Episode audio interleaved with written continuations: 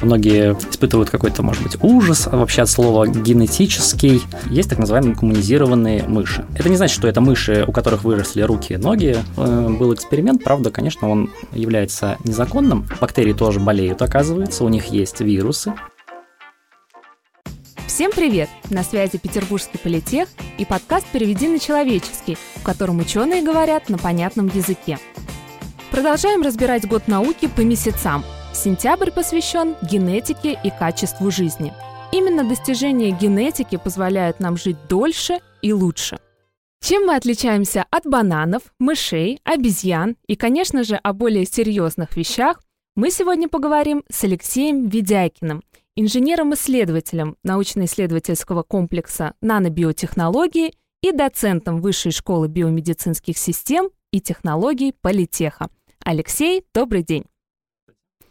Ну, давайте для начала мы вспомним школьную программу, э, чтобы начать действительно разговаривать на одном языке. Напомните, что такое ген, геном, хромосома, ДНК, в общем, всю эту инфраструктуру э, опишите, пожалуйста. Ну, давайте начнем по порядку, э, от малого к большому. ДНК – это дезоксирибонуклеиновая кислота, это основа нашей наследственности. Почти все организмы свою ДНК кодируют в форме ДНК, э, свою генетическую информацию кодируют в форме ДНК. А, ДНК – это такая молекула, э, которая может быть разной длины, разной формы, кольцевая или линейная. Ну, Хромосома ну, очень длинная, да? Да, может быть очень длинная. То есть, ну, скажем, если человеческую ДНК развернуть, то это будет достаточно такая протяженная, несколько сантиметров молекула. А, но надо учитывать, что у нас их несколько. И вот как раз, э, э, если говорить о количестве молекул, а, в наших клетках, например, имеется 46 таких молекул, 23 пары хромосом. Вот хромосома – это как раз одна молекула ДНК. В различных организмах может быть разное количество. Например, у большинства бактерий имеется лишь одна хромосома, одна, как правило, кольцевая ДНК. И вот, соответственно, этими хромосомами мы отличаемся.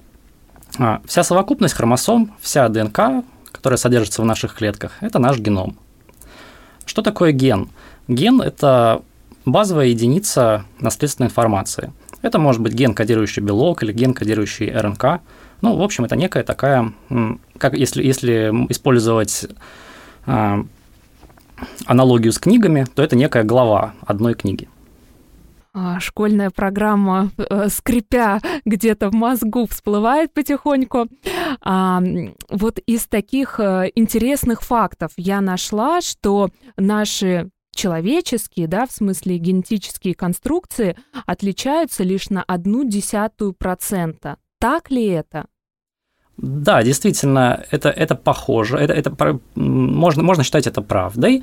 А, единственное, нужно, ну, мы сегодня еще, наверное, об этом будем говорить, когда мы говорим о том, насколько отличаются различные организмы или э, представители одного вида, разли, ну, разные люди, мы должны договориться о том, что, что именно мы сравниваем. Если мы сравниваем весь геном, то там отличия будет чуть больше. Если мы будем сравнивать какие-то конкретные гены, какие-то конкретные части генома, то отличия будет э, больше или меньше. Ну, скорее всего, скорее всего, будет отличие больше.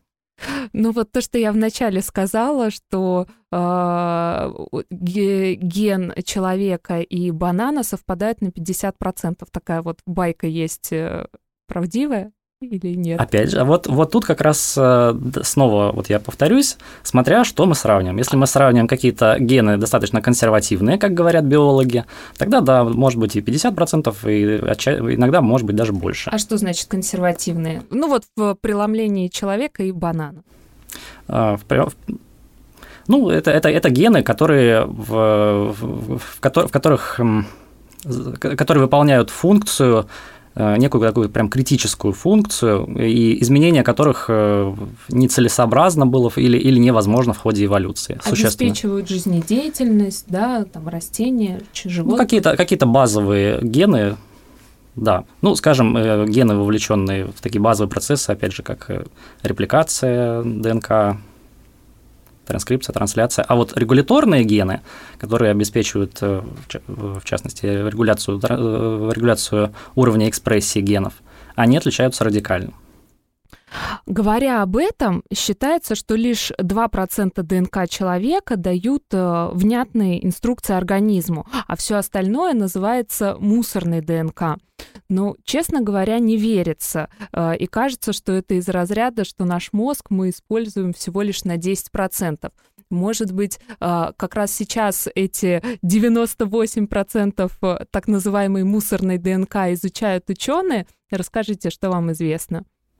Да, действительно, сейчас эти 98% изучают ученые, вы правы.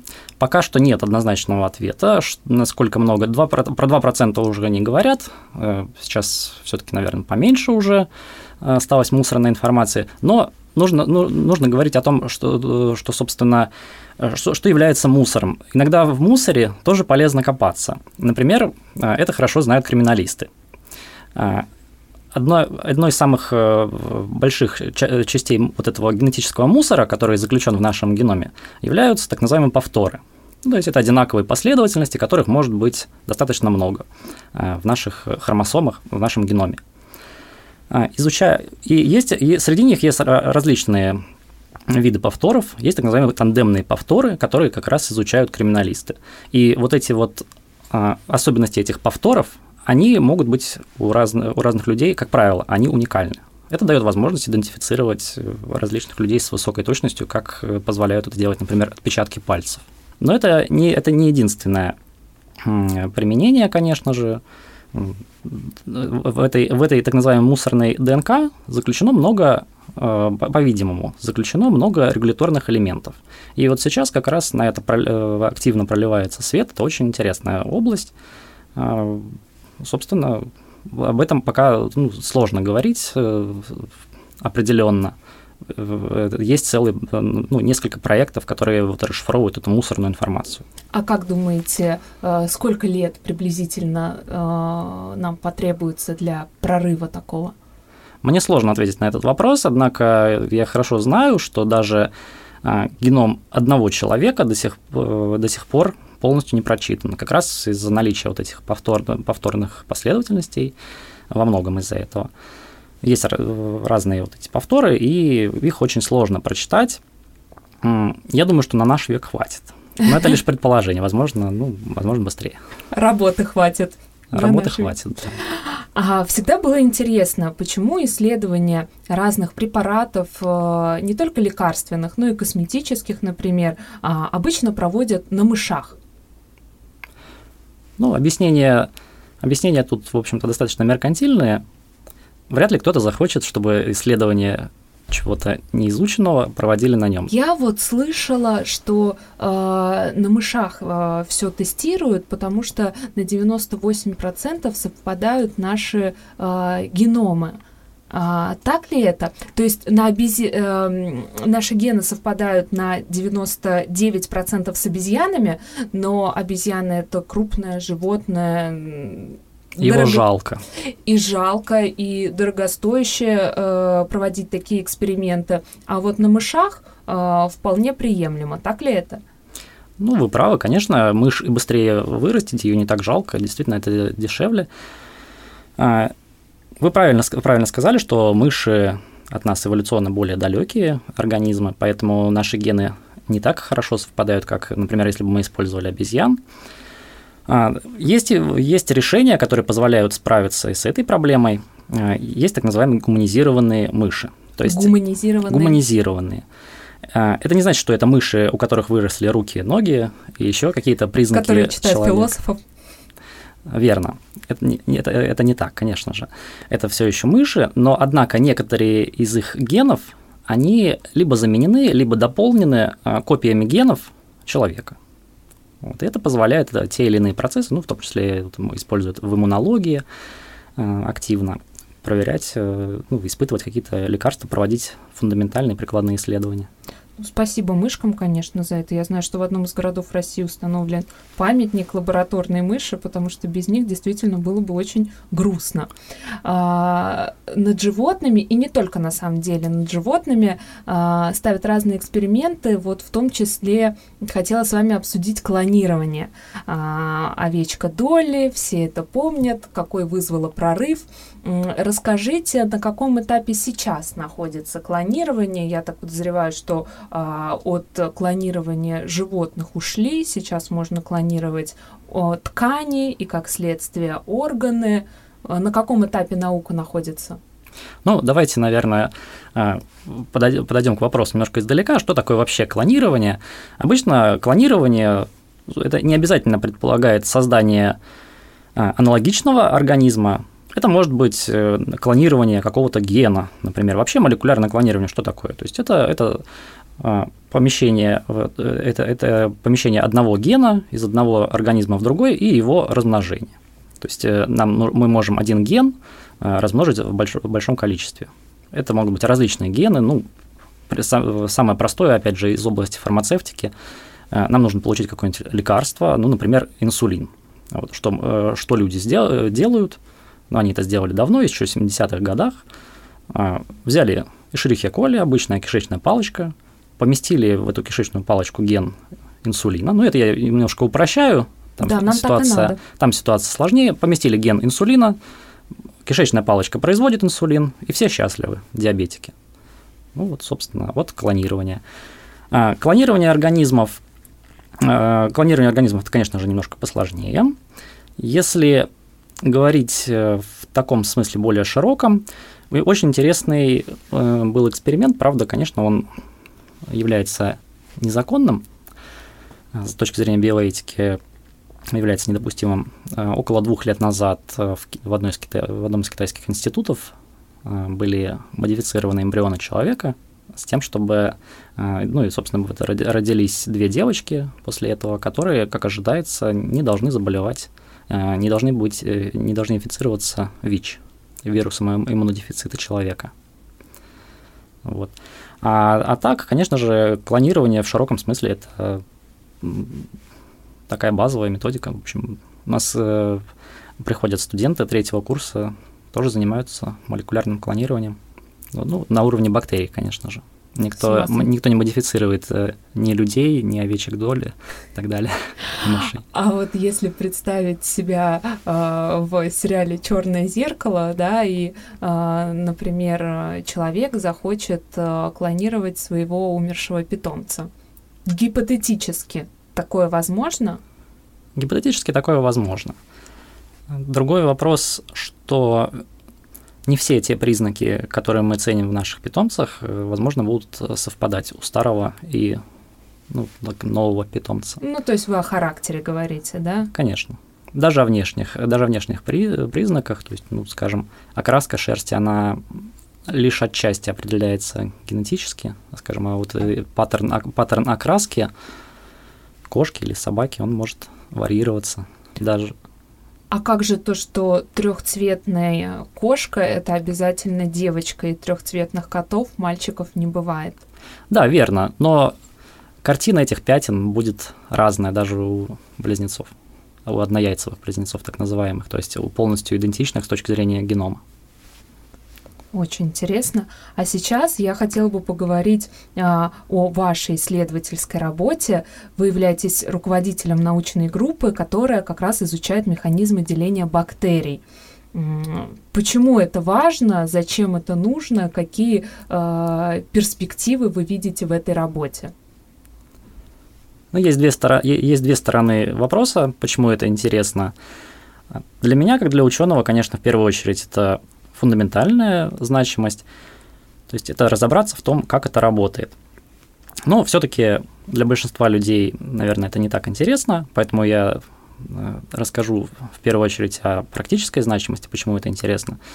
А, бактерии, когда мы говорим о бактериях, в первую очередь мы про практическую важность, конечно, вспоминаем, когда приходится с ними бороться тем, э, с той или иной целью. Ну, например, человек заболел, ему назначают антибиотики.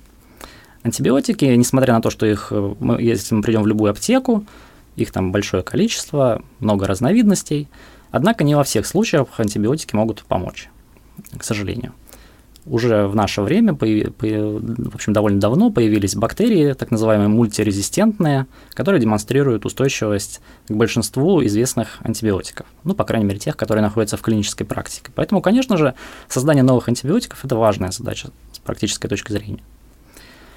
Есть различные так называемые таргеты для э, воздействия антибиотиков. В большинстве случаев это либо клеточная стенка, либо рибосома, э, либо процесс транскрипции – Пока нет антибиотиков, которые блокируют деление. Однако есть много, уже достаточно большое количество, порядка 100 или, может быть, даже уже больше э, потенциальных молекул, которые могли бы быть использованы как антибиотики. И ну, нет сомнений, что в ближайшее время изучение деления оно поможет открыть и новые такие молекулы. Если э, э, изучение, изучение механизмов деления, оно, собственно, вот помогает нам понять, на, на какие точки можно надавить, какие болевые точки есть у этого процесса деления. Ну и, собственно, в будущем, вероятно, это поможет открыть новые антибиотики.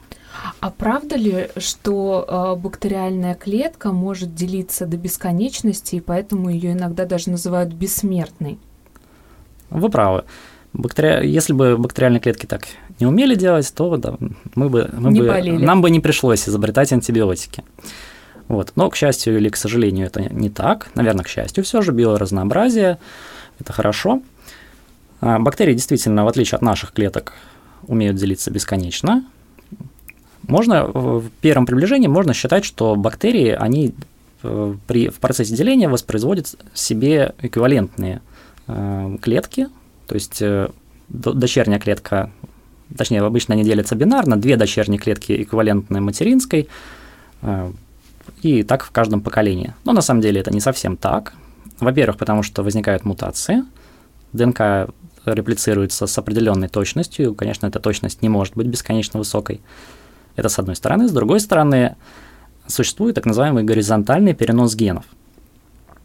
Довольно э, ну, многие люди знают, что бактерии тоже болеют, оказывается, у них есть вирусы, у ну, бактерий есть вирусы? Да, да, конечно. Коронавирусов нет, но вот у них есть свои вирусы. Обычно такие вирусы называют бактериофагами. Поскольку конечным а, практическим а, воплощением вашего исследования являются все-таки антибиотики, я хотела, точнее, не могу не задать эти вопросы. А, вот э, что при неправильном использовании антибиотиков у бактерий э, возникает э, устойчивость к ним, резистентность, да? Вы говорили о супербактериях, назовем их так, да, а я говорю о каких-то обычных.